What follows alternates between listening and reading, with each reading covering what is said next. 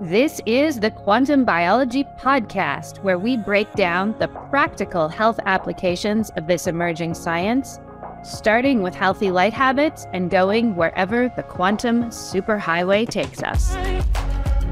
In this episode, Kelly Bento shares what optimal dentistry looks like from a quantum biologic perspective. From metal implants to mouthwash, Kelly explains why we need to be so careful with our mouths, which she describes as the exteriorization of the gut.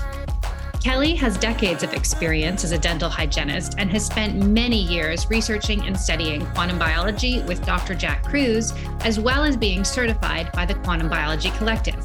This is a crucial conversation about the importance of light and frequency to our oral health which Kelly explains can be a serious predictor of our overall health in the future. Enjoy.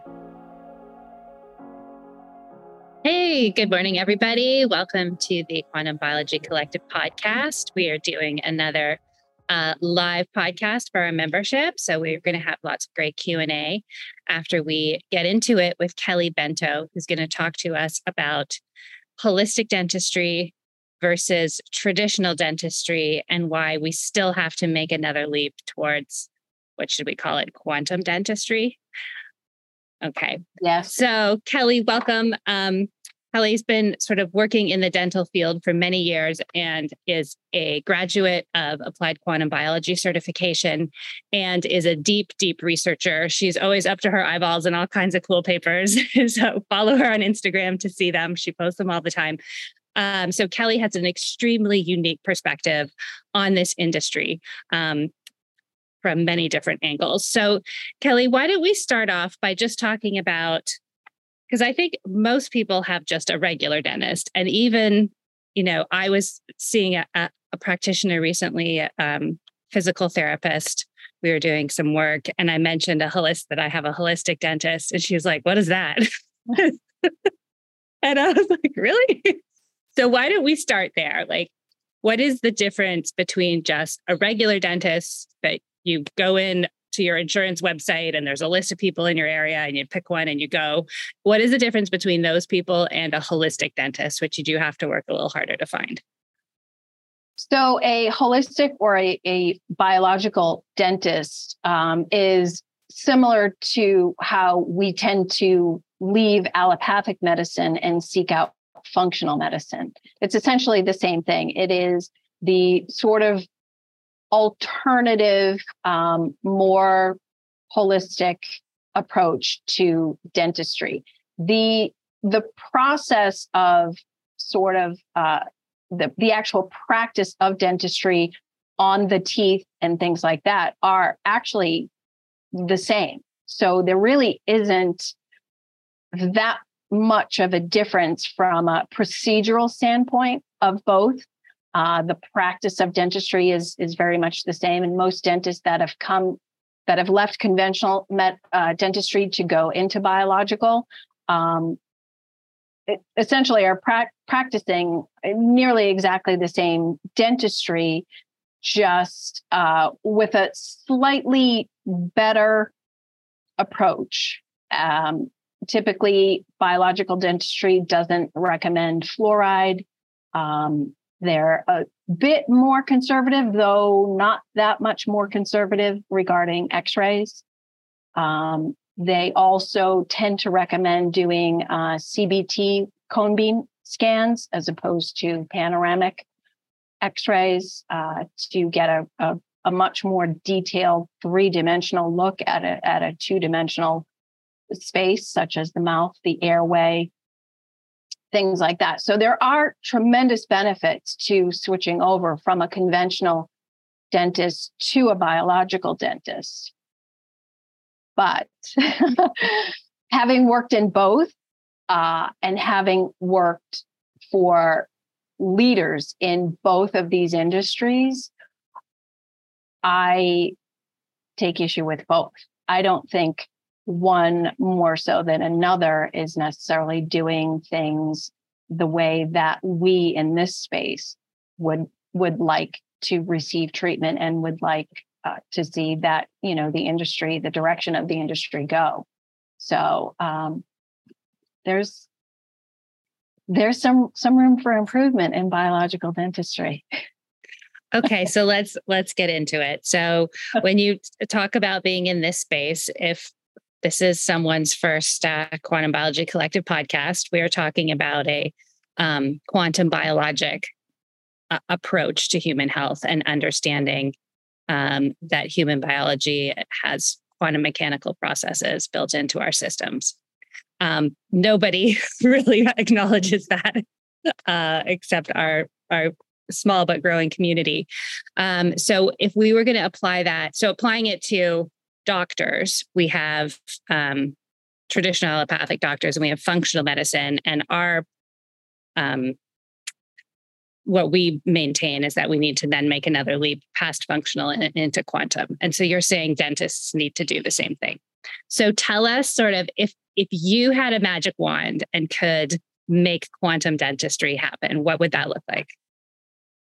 I've tried.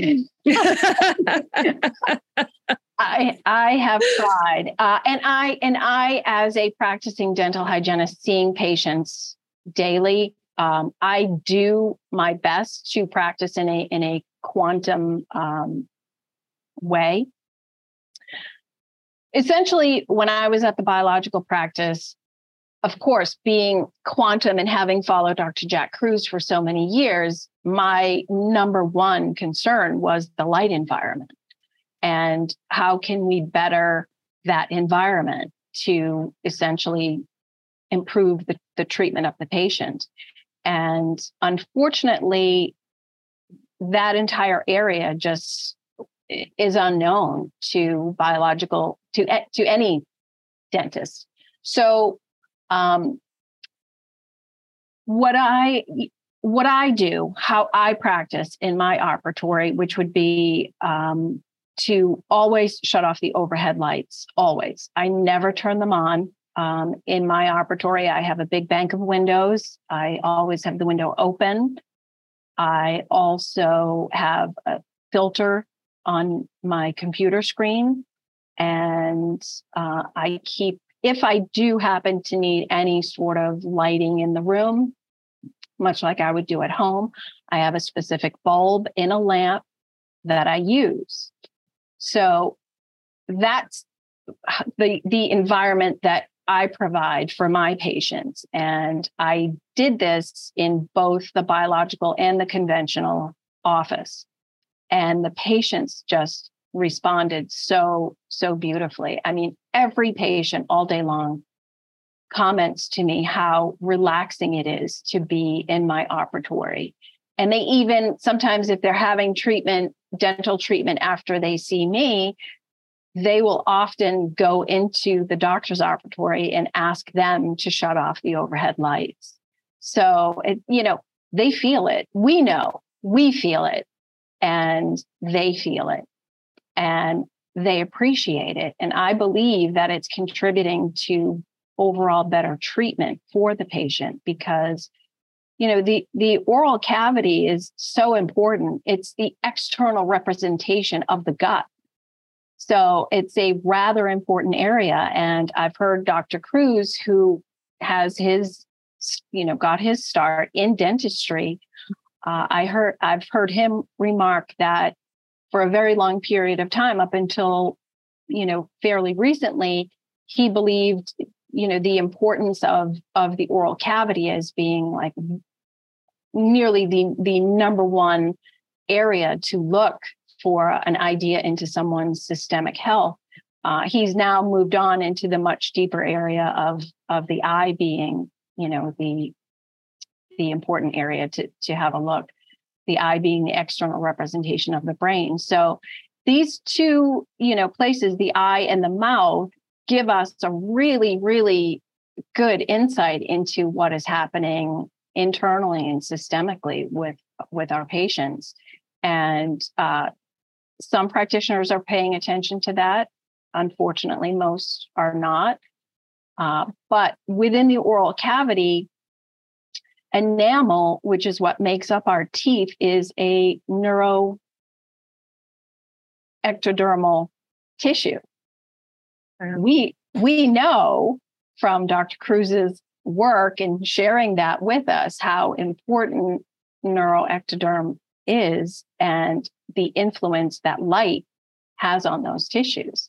So, you know, a patient being in my chair, I take that pretty seriously. And uh, my hope is to get more dentists, uh, specifically biological dentists, because they're certainly more open to it. Uh, get more dentists to understand the importance of the light that they are practicing under and providing that treatment and how to alter that and improve that for patient outcome. For example, when I worked at the biological practice, which was an absolutely fantastic, state of the art practice, they had the most incredible uh, amalgam removal room with the state of the art evacuation system, everything. And I suggested changing the lighting in that room to optimize removal, you know, eh, treatment for the patient. And it just it it wasn't understood. I mean, I don't I don't fault them for not taking my recommendation per se it, because they they don't understand the importance of it whereas in this space we do and we also know that blue light in isolation from LEDs and such, it excites mercury. So when you have a patient in a treatment room, which is a, um, a, a very high end amalgam removal room with you know multi-million dollar evacuation system and the overhead lights are on, maybe it's not as great as as you would like to think it is. Wow, it's so amazing the the small details that become so important when you understand health at a quantum level, right? Like so mm-hmm.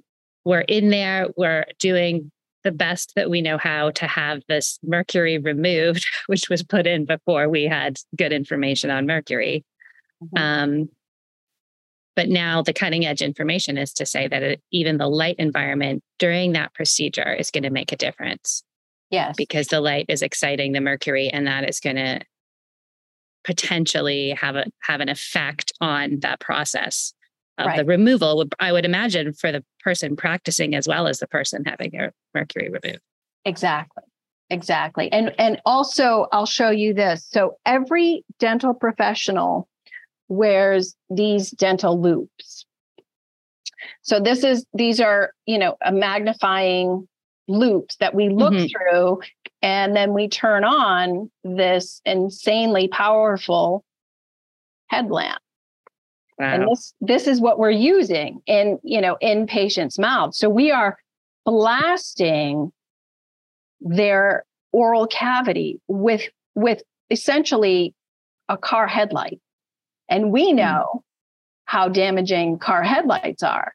So, being the practitioner, looking through this very, very high magnification with this intense white blue light, this is creating a disaster for dental professionals practicing this way.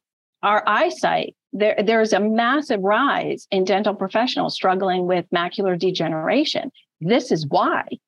Essentially, they they say never, you know, you would never want to look at the sun through a magnifying glass. Well, essentially, this is what we're doing. Only we're we're looking at a, a an alien sun, which is even worse. So Jack Kruse had actually posted a video, this was a, a, number of years ago, about the increase in dental professionals struggling with macular degeneration. Mm-hmm. And this is the reason.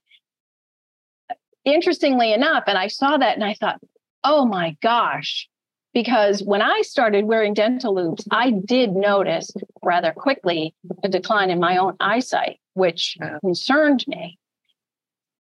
So these dental loupes have this little shield but every single person wearing these loupes has the same thing has this little shield that I just, when I saw that video, I thought, okay, number one, do I need to stop wearing my loupes in order to preserve my eyesight and my brain? Or what do I need to do? This is this is built in. You just flip it. Oh my gosh. it's like a blue blocker. So an orange light filter right on there. You just exactly. pop it down.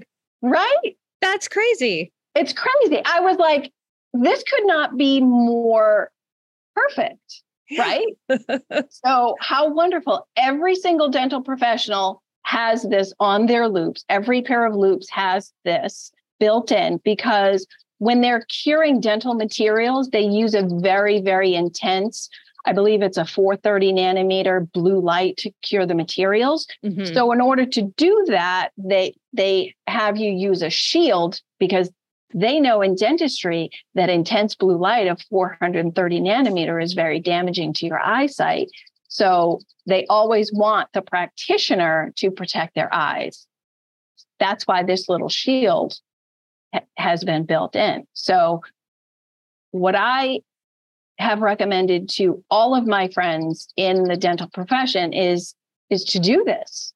Right. I would also keep that little shield flip down all the time, no ma- even just when you're using the headlamp, not the right. super intense one. Just always. Always. Right. I always do. Mine is flipped down at all times. It has been for for as long as I figured this out to do this.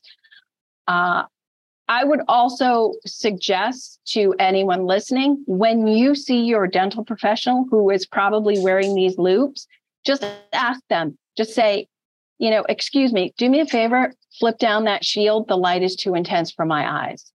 Nice. That's a great tip, Kelly. So we can notice that that little orange shield, if someone's listening to this, there's like a little headlamp above the goggles Yep. So that's it. And there's a little plastic orange shield that you can just flip down over top of it. And that is going to take some of the blue and the glare and the brightness out of that light. Right. It, it amazing. essentially helps to balance it. Yeah. Right. It, it's it is nearly like like putting a little blue blocker shield over the light. It doesn't amazing. It I know that's easier. so crazy that it's built in like that. Built yeah. in like that thankfully, because otherwise I would have I would have figured something out. Um, yeah, built in like that for everyone.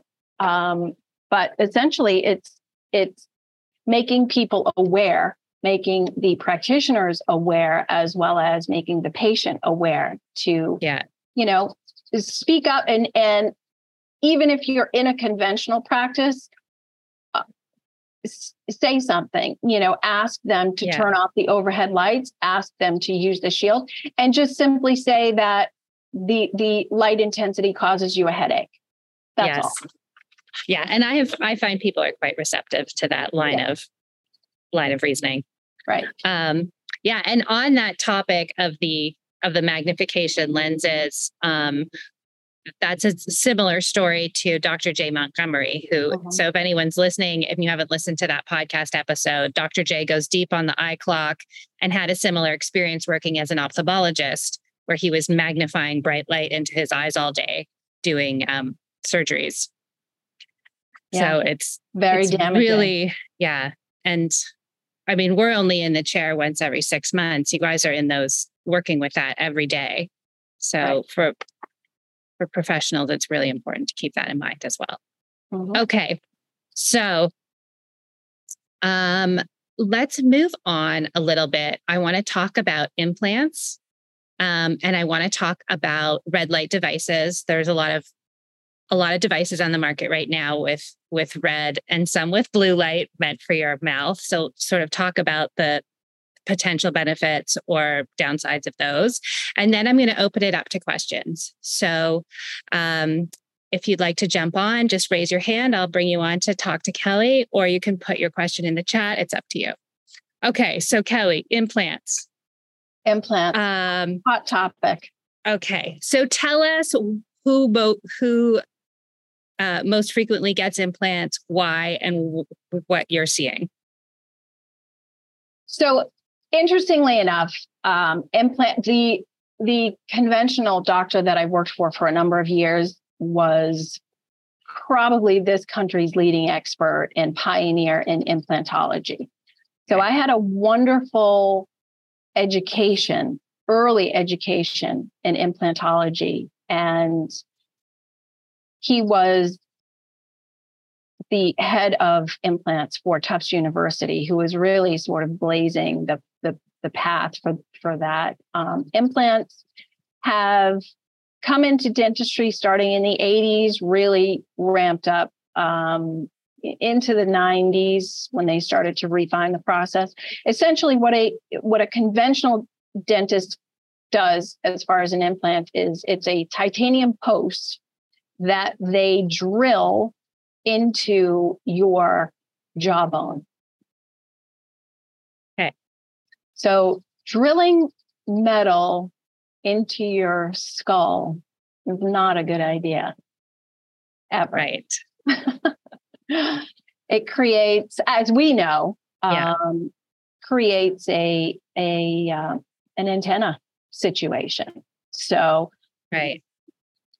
So, Kelly, could you just, I'm just mindful that we, this podcast might go out to someone who really has no idea what we're talking about. Okay. So, when we're talking about the light, we, blue light and artificial lights from a quantum biologic perspective are extremely um, damaging to human biology and cells, especially if you're putting them inside your mouth and other vulnerable areas, your eyeballs, but really anywhere absorbing.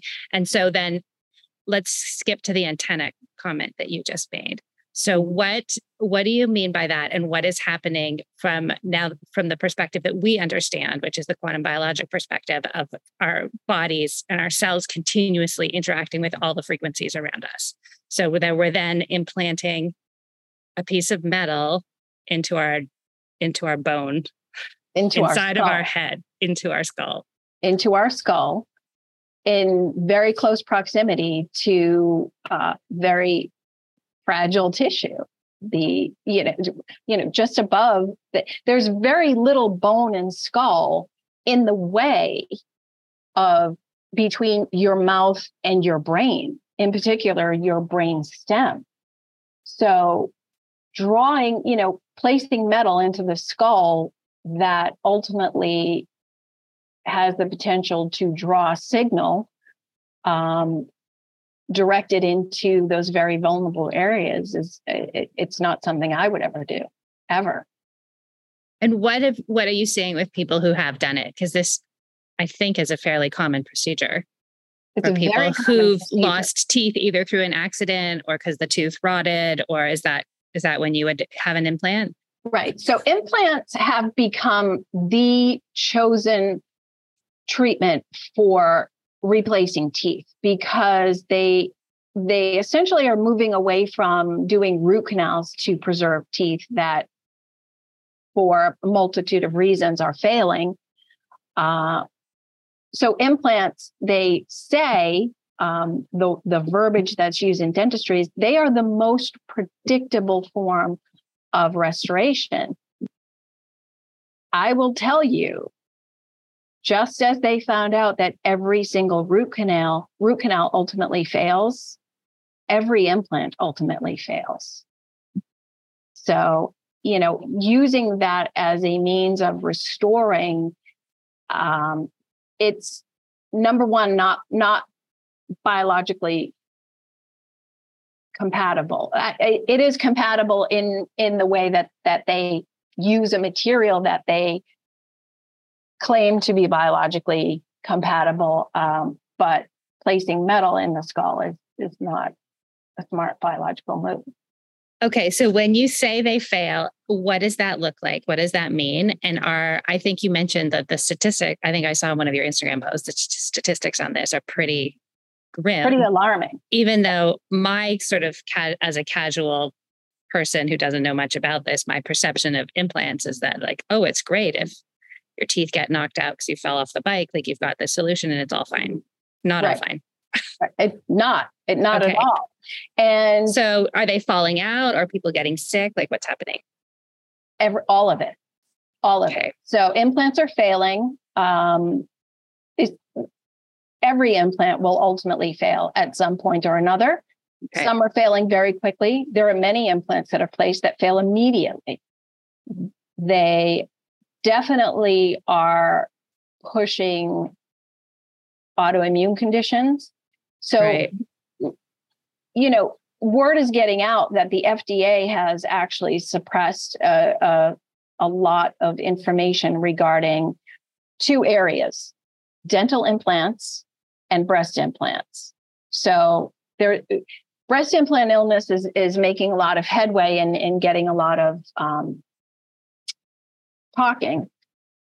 Dental implants are not. No one is talking about how dental implants are failing. I went into one study about the failure of implants, which was so ridiculous to me because the study was conducted by sending dentists a survey for them to fill out, talking about whether or not the implant failed, when it failed, and why it failed. And so when I then went into the research to find out what exactly is happening with these implants, there are a multitude of reasons to not place an implant in a in a patient, a multitude of, of contributing factors of failure, which literally every single one of us would fall into one category. right. So, you know, most implants, uh, they say that um, implants placed in any patient over the age of 60 has a much higher per- percentage of failure. Well, most people that are losing teeth are elderly patients. Right. So, you know, there's one part of it. Also, and I would imagine if the post is meant to be in your bone and you've been blue light toxic and you've got osteoporosis and your bone like i right. mean even aside from the antenna effect could your bone even really hold it in if you've got all those other issues? Well they have an answer for that. They do osseous integration surgery. Okay. Where they place cadaver bone into the jaw and hope for the best so they implant a non-osteo um okay a healthy bone.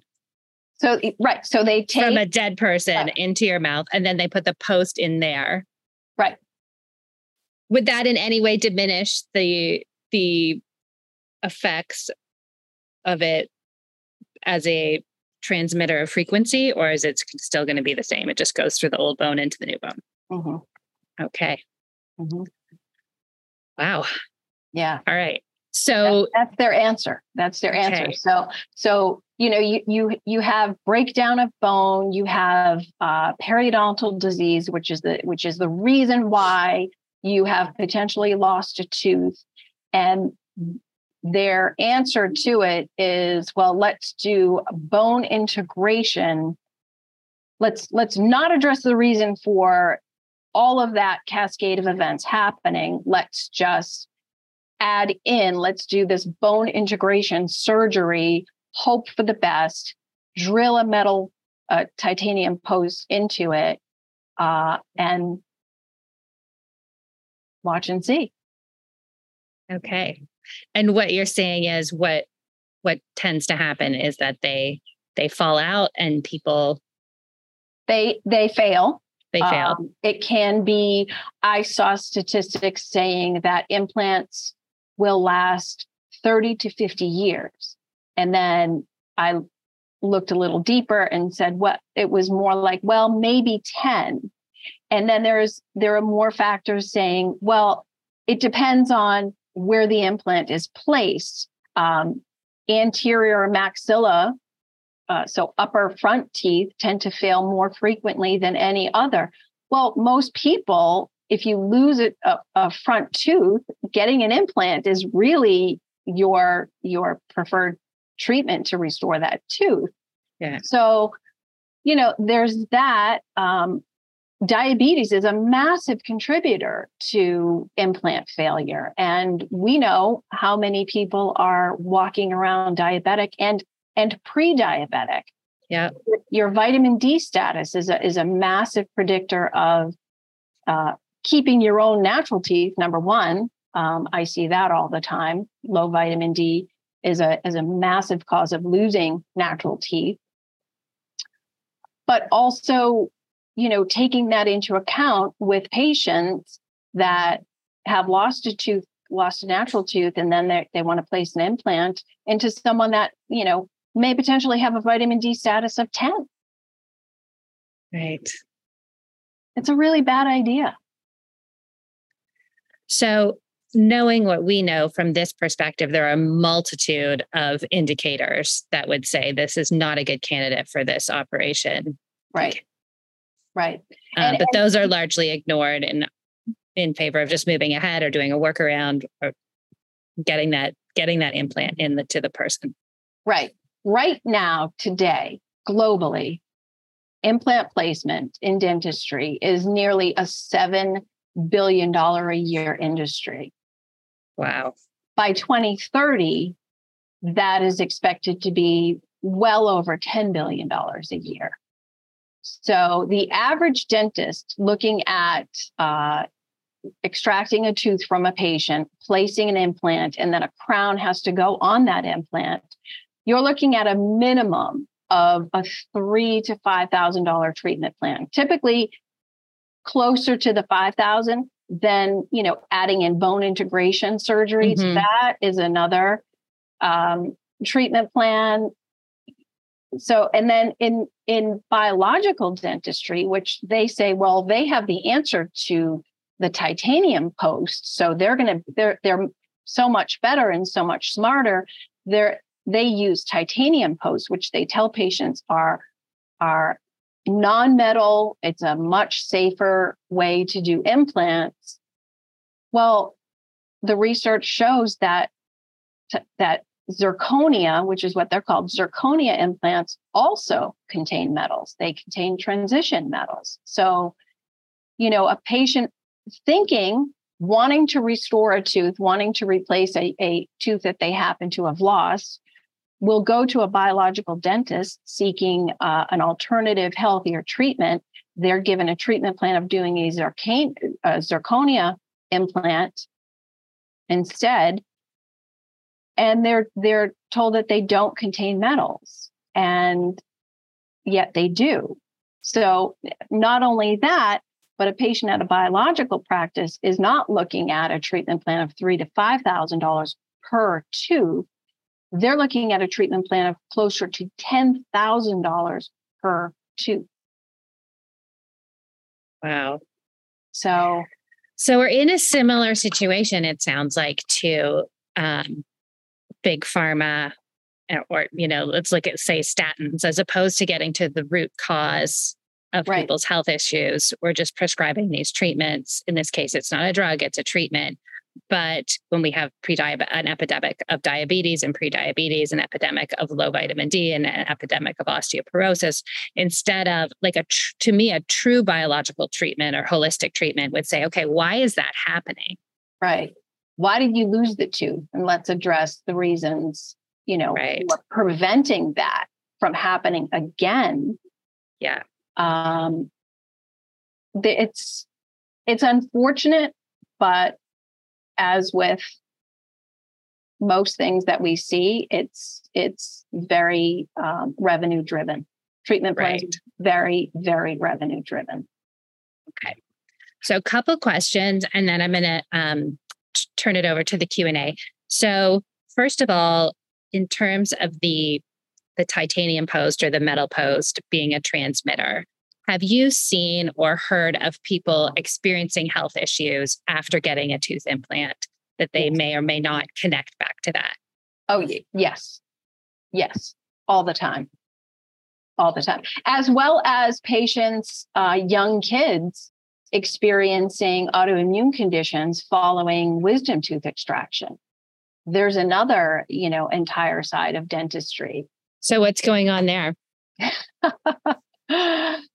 there uh, for some reason dentistry has decided that all wisdom teeth must come out all regardless of whether or not the child has a fully developed jaw with enough room for the wisdom teeth to erupt. The standard treatment right now in dentistry is to send 14 to 16 year olds to the oral surgeon to have the tooth buds of their wisdom teeth extracted. Just standard treatment. Okay, so we could we could go down that rabbit hole. I'll just want to finish up with the implants. All right. So, what kind of symptoms are you seeing people um, either pick up or have get worse after they would they'd have an implant, like fatigue or autoimmune? Like, what's what tends yeah, to happen? So, so typically, um, yes, it, it it's it's more often autoimmune conditions, just things that they, you know, what happens with maxillary, the upper implants is the maxillary sinus, the root tips of teeth sit right up against the maxillary sinus. So when you have a dentist that drills up into the maxilla to, to place a metal post, oftentimes they can perforate the maxillary sinus, which is a big problem. Um, most patients experience lots of sort of this like transient kind of pain that they, you know, the, the tooth just never really feels right. Oftentimes headaches, sinus issues, um, general malaise, fatigue, things like that, things that go unexplainable, right. you know, and and everyone just sort of points the finger at at, at something else until right. essentially until the implant actually fails because the body rejects it. The body doesn't want it there, especially in your head. So they, you know, when they fail, oftentimes it's the patient that is held accountable yeah. for the failure. It's, well, you know you didn't take care of it well enough and and you know you didn't clean it well enough and and things like that. And and that's typically not the case. I mean right. the number number one reason uh, anyone can go into the into the literature the number one reason for for implant failure is is bacterial infection. Well the mouth is the most bacteria laden part of the entire body. So wow. And so we're expecting to be able to drill a hole in there and put in a foreign body and then just have it all be fine. Right. Okay. Until until it's not, and then it's your fault when it isn't. Right. Yeah. It always comes back to that. Yeah. You're not doing it hard, well enough, hard enough, properly enough. And in the meantime, we've I just want to like go a little bit deeper on the idea of this titanium implant as a like a transistor so it's once you have a metal in there, as we know, it's picking up frequencies. So could you just say sort of like a high level explanation of why that's a bad thing? And people are like, what are you talking about? What what frequencies is it picking up?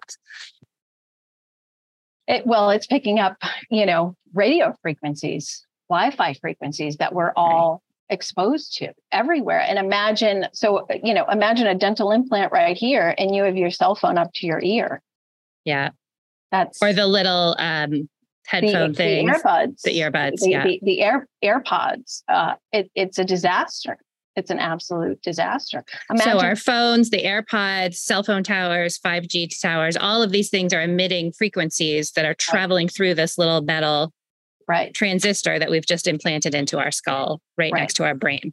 Yeah. And there's very little uh, interference, you know, from the implant to the brain, like transmitting all of those frequencies. There's there's there's very little protection uh, in those areas within the skull. Right. So you've just kind of implanted a a device that's essentially like pulsing, damaging rays frequencies right. into right. your into your brain. Mm-hmm. Mm-hmm right there. Okay.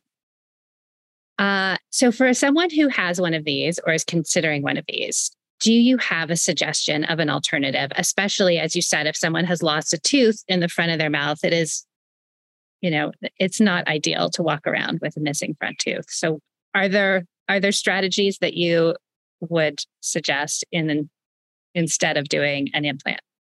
So there are other there are alternatives uh, dentists don't necessarily like to present them because the they're less lucrative mm. for them as opposed to doing an implant but the alternative would be you you you could do a bridge which doctors try to talk you out of that because they say, well, then you're affecting the, the teeth on either side of the lost tooth. Mm-hmm. So the, the the teeth on either side would need to be sort of taken down a bit with crowns placed over those. And then the, the pontic is the fake tooth that will sit in the middle um, to, you know, provide the aesthetic and to provide the function uh, of the, the tooth that's been missing. So I think if it were me and I lost a tooth, my way of restoring would be to do a bridge. I would do an all porcelain bridge because also with bridges, especially in the in the back teeth, they're they're metal with porcelain over them. So the recommendation would be ask your dentist if they would consider doing an all porcelain bridge. There's okay. also there's also some people if if they're not fundamentally opposed to it, you can have a, a, small little acrylic partial made, a little, you know, you would have to take it in and out, which yeah. some people aren't like dentures. That's right. what I grew right. up seeing those commercials for, for right. the denture toothpaste. right, but a partial is is one single tooth, so it, mm-hmm. it's a, it you know it's very it's very small. So it's like a like retainer, a, exactly with a little tooth on it. Yes. Okay. Yes. Yes, just like a retainer with one little tooth on it. Most patients find them very easy to wear. It's just there can sort of mentally be a barrier to yes. taking taking a tooth in and out at night. Yes. Yeah, of course. Of course. So, okay, one last question then. What about orthodontics? If you're having um, metal placed inside your, your mouth, Another it's probably Huge issue. It, huge issue, yeah. Huge issue. So even though it's not implanted in the way an implant into your bone, it's still you're still putting conductive material in your mouth. Yes. Right. So, you know, look at all of the kids walking around with a mouth full of braces mm-hmm. and their AirPods in their ears. Right. That's a disaster. And then we have an epidemic of anxiety and depression. Right. That's, and their screens at in front of their eyes at night. Mm-hmm. AirPods, phones, phones, held up to their ears yeah. all the time. So it's it's it's a real concern. The way around that is if your child does need some uh, interceptive corrective orthodontia, do Invisalign, do aligners, do just the clear plastic aligners. Right. Um, they've made a lot of headway in doing that. They used to not be able to do very much correctively, just sort of minor orthodontic corrections with those. Nowadays, they can they can do that a bit better. So uh, both both my kids needed very very minor mm-hmm. corrections, mm-hmm. uh, and so we opted to do Invisalign for them. Right. Yeah, and I sorry if if your dentist if your orthodontist tells you that there is no way that they could achieve the corrections that are, that are needed with using invisalign then at least ask for ceramic brackets. That's a bit okay. better. There will still be metal metal wires but the bracket itself is is a ceramic or a composite based bracket which is a bit better. Okay. Yeah, and my my um, eight year old just started with a Myobrace, which mm-hmm. was at a, a holistic orthodontist. So she, it's like a plastic thing that she sleeps with and wears for an hour every day to help her jaw expand, so she won't need braces later. Right. So that was a good benefit of having a holistic dentist. We got in there right and got yeah. on top of that early yes so yeah. there there are certainly benefits um, in particular things like that early right. treatment early interceptive treatment um, is really beneficial i think biological holistic dentistry is doing a better job also at addressing airway so there are there are benefits there are definitely benefits yes. to doing it also i would say for any parent don't ever bring your child into a conventional dental practice just the just walking in there they're they're drilling amalgam that is just being vaporized into into the practice. I mean, if the EPA walked in, they would they would shut. wow. So, so, you're breathing it, just being in the. Yes, it's just it's it's not a healthy environment. Uh, it, that's where I believe um, biological dentistry has a benefit because that isn't taking place. Um, also, even just a conventional pediatric practice, they're typically not drilling out amalgam fillings or placing right. amalgam fillings. So those those two areas I, I think are safer as far as you know an a, an office environment that you're bringing a child into. I have patients that see me in the conventional practice that I that I work in, but the way that we schedule them is that they bring their children in during off hours that I know that the dentist is not practicing and that nothing is being drilled during that time that they're in the office. Right. So the child's not inhaling that. Right. Oh my goodness, there's so many things to think about. Oh, and yes, to your comment, and this is a whole other topic we won't go deep on, but the the holistic orthodontist did start by uh, checking on my daughter's breathing and and encouraging nose breathing was actually a huge part of helping her jaw to form properly and part of what the the treatment is about. So yeah, right. it's so interesting. All these different things. I mean, everything ties together. But also, I I think that um, you know, as mo- mothers now raising children, mothers, uh, women thinking about becoming pregnant.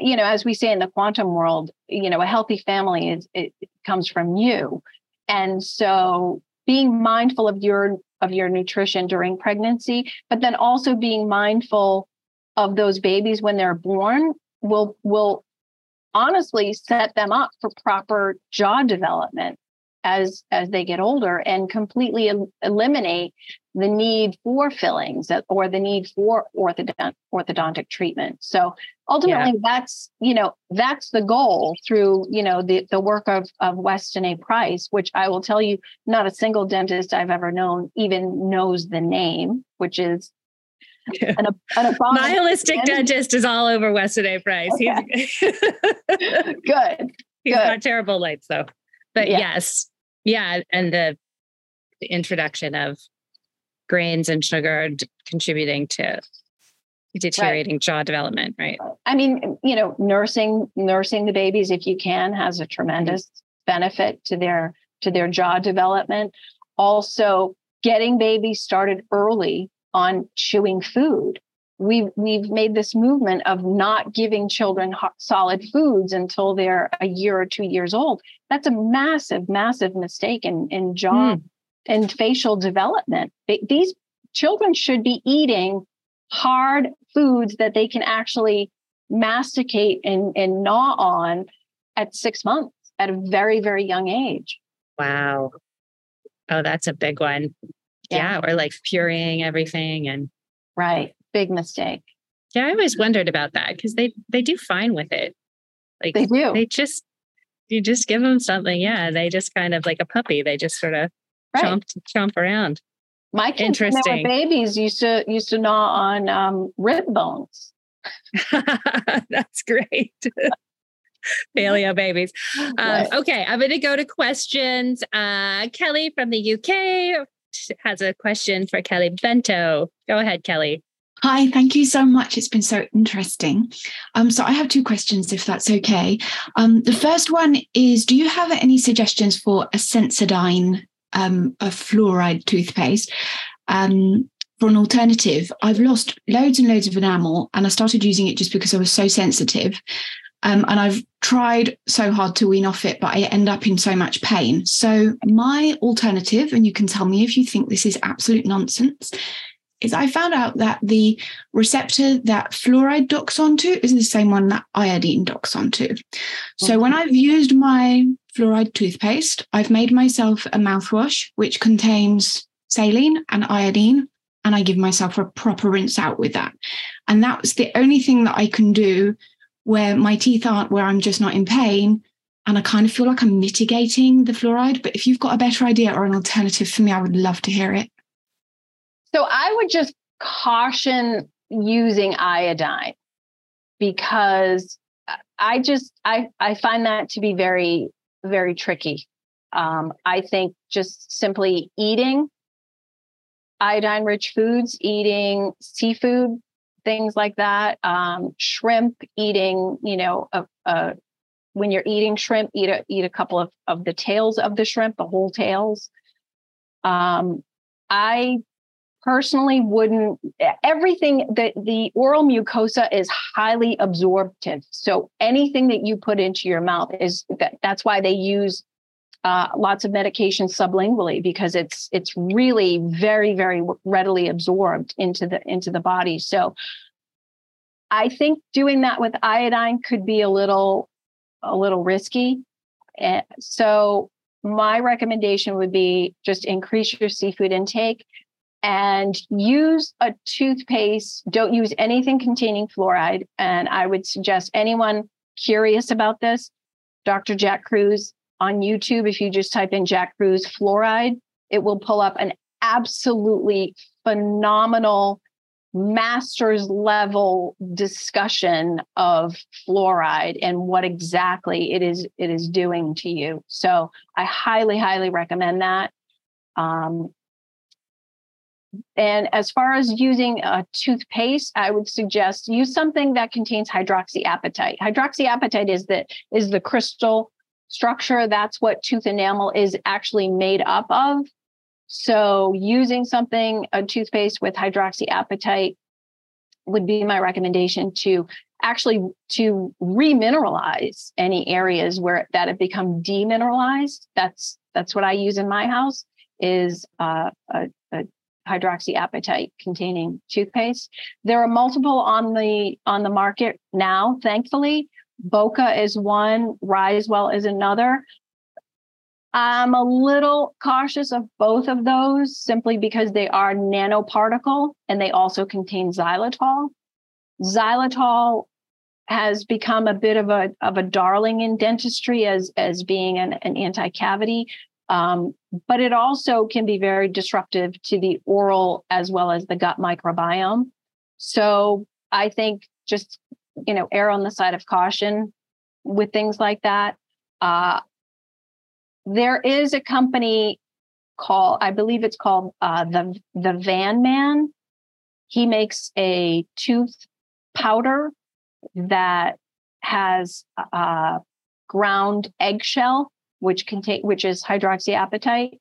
Um, it also has you know uh, charcoal um, things like that. So I, I think that one is a is a little interesting to use might be might be a good idea but for you specifically as far as sensitivity any anything containing hydroxyapatite just try to find the the cleanest one that you can Brilliant, thank you. May I ask one more quick question? Um, I found out about a new company this week. I actually saw a picture of Jack Kruse holding this red light toothbrush from a company called Bristle Science. Right. Do you have any experience with them? I don't. I actually reached out to them after I saw that. Uh, I reached out to them and um, I'm curious about it. I know that some people have said that Jack has endorsed it. I don't believe that he has. I have not heard that. Same here. Uh, I was just curious. I saw him holding the picture, he, but there was no comment. Right. He was holding it um, to test it. So I think it's interesting. I fully support red light in the in the oral cavity it's very very beneficial.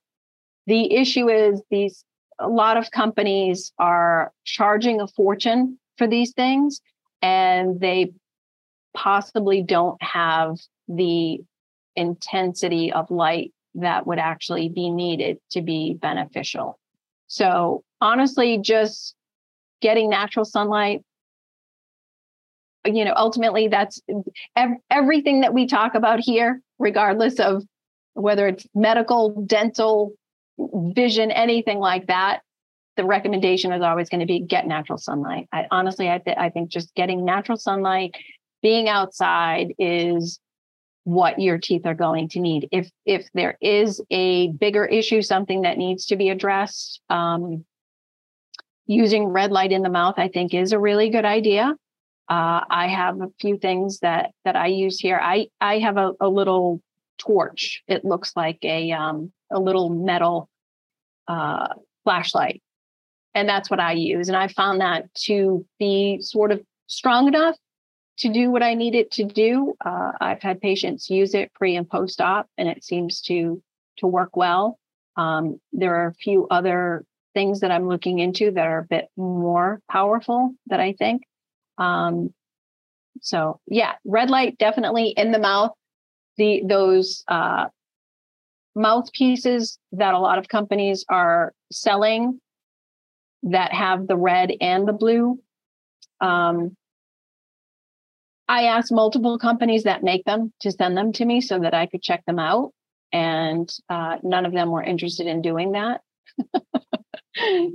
so, um, but I would definitely caution against anyone putting, you know, a very intense blue light into their mouth.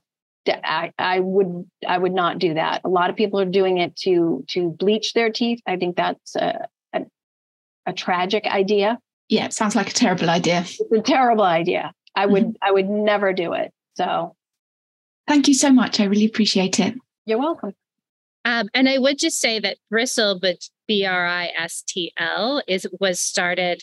Um, one of the dentists who is involved in that did take applied quantum biology certification, and he is in the UK. So if you want to reach out to him, I can hook you up, Kelly. I'm sure he'd be happy to to chat with you and answer your questions. Yeah. Um, but I can say, yeah, the founders of that company are quite well versed in this science, so I'm sure they paid close attention to the quality of the brush. Yeah, I, I think as far as what I see of, of the companies out there right now with any sort of oral red light product, um, I feel as though they're the ones that are probably going to do the best job in getting something out there. All right. So we're saying, generally speaking, red light, the because there's the red light toothbrush and then I also saw, I think it's BioLite has like like a thing that you put in your mouth with red light, mm-hmm. or sort of like a red light therapy for your mouth. So we're saying yes to those, but the the best to do would just be like open your mouth outside. Pretty much. Pretty yeah. much. Just is there any um is there any way to re enamel teeth once that enamel has been lost that you yes, are aware absolutely. Of? Absolutely. Yeah. Teeth teeth constantly undergo this sort of uh, cycle of, you know, there there can be times of demineralize, demineralization and remineralization.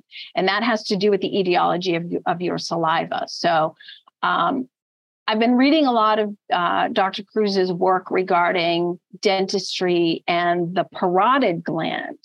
And he talks about the parotid gland within within your mouth, so that you you have parotid glands in your in your cheeks, which secrete your saliva.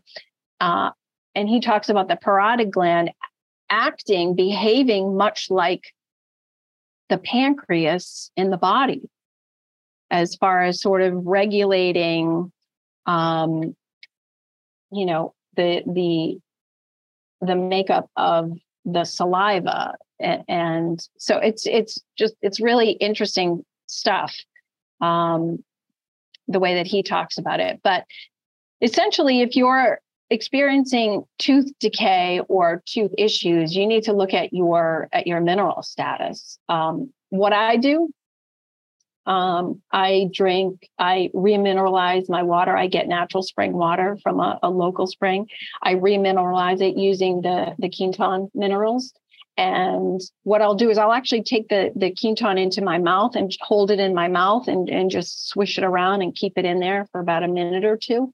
Just to because teeth will will either give up minerals to their environment or receive minerals if they need them. So that's the interesting thing about teeth is is that they're constantly sort of undergoing this um, this flux. And so what you want to do is just continue to to provide them with proper minerals and uh, teeth will absolutely remineralize. Great news. All right. Thank you. Uh, denise go ahead Hi, thank you, Kelly. I'm, this is so interesting. I was a dental hygienist for 25 years and um, stopped practicing probably about 13 years ago when I started doing this, um, working with my husband. But um, yeah, funny how you know what I taught was taught in conventional dentistry was no, the teeth can't remineralize, and and just everything's so different um, than right. what it is. Just like you know conventional medicine. Um, but I'm sorry, did I miss? Did you talk about cavitations at all? I no, I I only just discussed very briefly the the the push in dentistry to extract all third molars. Yep. Well, so what do you think about the cavitation that's left from the removal? I mean, do you think everyone needs to have those dealt with, dug back in, and removed? That's a tough question. I think if you are experiencing health issues that no one has been able to get to the bottom of, potentially, I it might it might be a bit of a stretch to to do that. That being said, uh, I think if you have a, a strong redox potential, if you're living this way, if you're living quantumly, abiding by the quantum principles, I don't I don't see it becoming a major issue. Mm-hmm. Um, that's not to say that it can't. I mean, anything anything is certainly possible. Um, but did you guys did you do those in your biological practice? So another thing I think in biological dentistry that they do a good job of is when they do an extraction, they are very mindful of cleaning out the extraction site and utilizing ozone gas and water in the in the surgical site to try to get it as as pathogen free as they can. Um, that it's impossible. It's impossible to do but uh, they i feel like they at least do a better job mm-hmm. of that, uh, as well as using um, PRF during those surgeries in a biological practice. Even conventional dentistry is moving toward doing that as well. So, you know, you go in for an extraction and they they draw your blood and they spin it, and then in the surgical site they actually take almost like this this plug of yeah. you know fibrin and, and place it back to heal the surgical surgical area, which is um, a really smart way mm-hmm. to do that. So awesome. Well, thank you. Yeah. Thanks, Denise. Mm-hmm. And uh, Denise, you did mention quickly you left dental hygienist uh, role to do what you're doing now, mm-hmm. which is working in, I'm just going to say working in alternative health. And yep. Denise is in our practitioner directory. so for anyone listening, that's what she was referring yeah. to. Yep. All right. Thanks, Denise. Thanks. Uh, Carrie. Hi, Kelly. Um, Hi, how are you? I'm good, thanks. Nice to meet you off of Instagram. Right. I was curious if you have any recommendations for dry mouth. I'm just listening and your comments about xylitol. My hygienist had recommended the XyliMelts, mm-hmm. which now, of course, I won't be using anymore. But if you just in your experience, what you've seen to resolve that? Unfortunately, I haven't seen really anything. Um, what I would suggest would there's there really isn't anything on the market a product that I could point you toward that is effective. I don't find any of them to be effective. What I would suggest would be to address the parotid gland, possibly on each cheek, putting uh, treating both cheeks with red light. I think that mm, interesting. Thank you so to, much. To stimulate the, those glands to make more moisture. Right. Yep. Thank you. Great idea.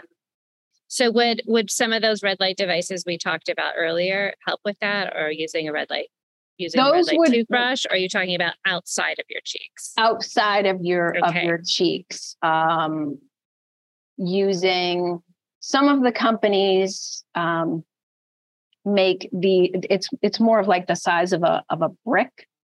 Uh, tends to be a bit stronger than the torches. The the torches I love. I don't I don't even leave the house without that that little torch in my bag. Um, the torch is about a three three watt uh, level of light, whereas the the the the brick size are about 70 watts of light. So, you know, maybe if something like that, um, zero. And you're talking about just like a standard red light therapy device, like yeah, I like mean, the lights that we buy, like from EMR-Tek or right, right. or one of those places. Okay. Yeah, uh, but I with the parotid, I think something that you can actually put on the skin. So, so I would Ah. go for the battery powered, like brick size, um, and put one on each, hold one on each side, and see. You know, something that you can actually put on the body, so you get full absorption of the light directed into the parotid. I think would be a smart way to address it. I've I've had patients. I've worked with patients um, with uh, Sjogren syndrome, which is an autoimmune condition which causes uh, just absolutely horrific dry mouth, dry, dry tissues everywhere, but but um, but dry mouth being a, a big problem. And I've treated them with red light, and they've they've done well. I mean, I had a patient contact me literally two days later and say, for the first time in 20 years, I actually have saliva in my mouth. So Wow. It- yeah, it's definitely it's definitely doable. Um, so do you mean simultaneously or can you buy one light and, and go back and forth or you could buy one light and and yeah and go back and forth but i but i think i think something that you can put directly on the on parotid is what's going to work best So helpful. Thank you. That's great suggestion. Thanks, Kelly. And Carrie, uh, track your results and let us know. This will be a new a new case study. Thank you. Um, all right. We have a question in the chat from Olivia about the use of nitrous nitrous oxide during treatments and your thoughts on that. well why it would depend on why you would need it um i mean i've had patients want nitrous to have their teeth cleaned which i thought was like if you can handle getting your teeth clean, you have much bigger problems I I don't I don't think um I don't think using any of that is really a good idea. I mean, we we understand from Jack Kruse's work that any form of uh, of anesthesia shuts down that um, you know electrical potential. So yeah, and, and that's exactly what local anesthesia does as well. Like it it, it shuts down like Right. you know the ion transfer. So um I mean if it if it's absolutely necessary then it is. But if there is opportunity to use something else just basic local local anesthesia would certainly be a healthier way instead of doing something like that.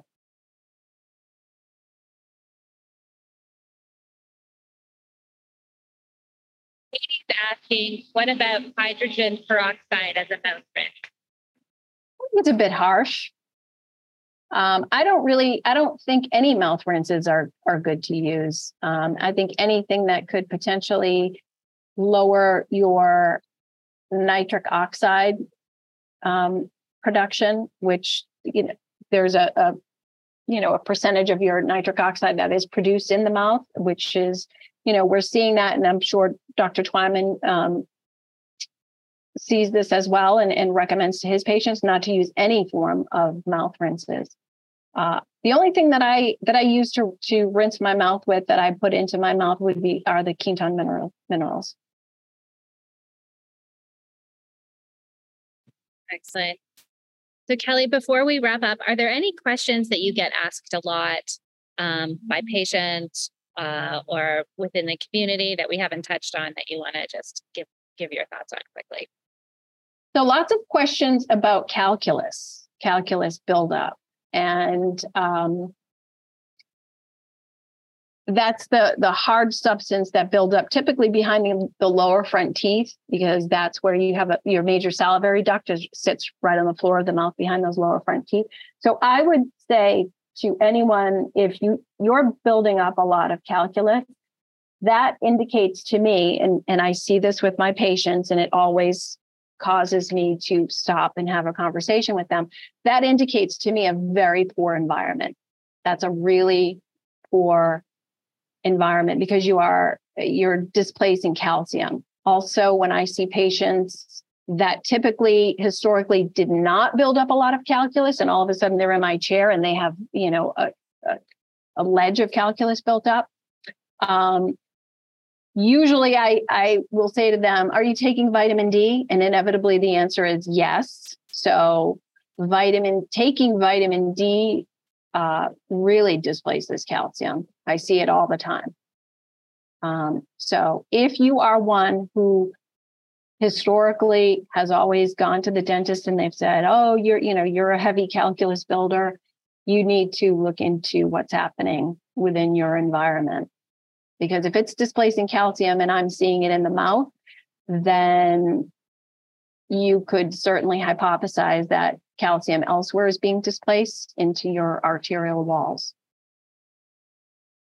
Interesting. Okay.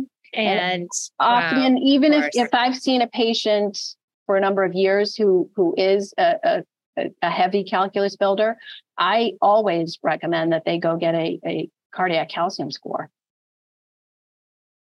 Of course, that makes perfect sense. And then again, just from a quantum biologic perspective, talk about what you mean by poor environment. Um, a, a very, you know, heavy EMF, uh, toxic environment. You know, the things that that we address with um, with the building biologists. You know, creating a, a a safe space so that your every cell in your body isn't in this sort of cell danger response because it's it's being bombarded with frequencies that are not natural to human biology whatsoever. So. So limiting limiting wi-fi keeping all technology out of the bedroom so at least at night your cells are getting a chance. No artificial light after sunset all these things are contributing Mm-hmm. I mean, mm-hmm. it's such a it's such an amazing, right? Like these things are contributing to that buildup of that yeah on the inside of our teeth, doing right. stuff like that. Like that's right. and I I love this because that is just such a a perfect illustration of quantum mechanisms, right? It's like, what? like right. having my cell phone on my nightstand is causing my teeth to gunk up. Yeah. Right. And, and, and how, possibly your arteries. right. Probably your arteries, probably. Um, and how simple is that? I mean, I I tell I would I would tell every practitioner here within the quantum collective, ask your patients that. That is that is a definite tell mm. right there. And the simplest, easiest thing because they they know if they are a heavy calculus builder, they'll right. you know, they instantly are like, well, yeah, I do, or or no, I don't. Um, right. I saw when you go for your teeth cleanings, your hygienist tells you these things. They're like, right. "Oh, you have a big buildup under here." Right, and and and even you know, as the person, you you can feel it. You know, yeah. I, I see most of my patients every every three months, but I saw this with with my husband prior to us mitigating our environment and, uh, and addressing our environment, he tended to build up more calculus. Not a heavy builder, but he tended to build up more. And as soon as we corrected for the environment, that is that's a non-issue with him any anymore. So oh, interesting. I think it's one of the yeah. simplest, easiest things to to give you that that bit of information, that bit of valuable information um, that no one really sort of has drawn that correlation, but I see it. And I and patients that I know that work in certain um, jobs, I I I had a patient who worked for a company where they dealt with these massive industrial microwaves. Massive. And I thought, wow, that's probably not a good idea. Um, I will tell you the medications, the diseases that he was struggling with as a, as a young guy in his 50s were mind blowing. The amount of calculus that I saw built up on him every three months was uh, also mind blowing. Um, he he ended up passing away recently in his very early 60s passed away. But before he passed away it got very ugly because he's he ended up with dementia but more psychotic type dementia where his his own wife didn't feel safe being around him. So you know what i've learned in this space and then what i see out in the world with seeing patients and practicing clinically and and drawing the correlation it's there. It's real. The environment is really really important. Thank you so much kelly. And yeah you're having that that perspective of the mouth is really so unique. Um thank you so much. Like you probably one of the few people in the world who has combined all of this knowledge with that unique point of view of being able to to see the effects of it in mm-hmm. our the exteriorization of our gut, which is really interesting way to think about the mouth. Love that. Right. I put that at the beginning. Uh, thank you so much. We will have to do that again. And that's an excellent point. Practitioners, take that, put that on your intake form. Yeah. It's a great one. Right. Really. Have you I would suggest asking, have you ever been diagnosed with periodontal disease? Because that's a big tell of their of their systemic health. Uh, and also ask them how much calculus they build up and how often they see their dentist. And and I, I think it's I think it's useful, easy information um, for each of us to to use. Amazing. Thank you, Kelly, and everyone in the chat is saying thank you so much. So interesting. Yes, and we'll we'll circle back on this and and do a follow up because this is just important and groundbreaking. And uh, appreciate your time. Thank you. Oh, thank you for having me. This has been the Quantum Biology Collective podcast. To find a practitioner who practices from this point of view visit our directory at quantumbiologycollective.org. If you are a practitioner, definitely take a look at the Applied Quantum Biology Certification, a six week study of the science of the new human health paradigm and its practical application with your patients and clients. We also love to feature graduates of the program on this very podcast. Until next time, the QBC.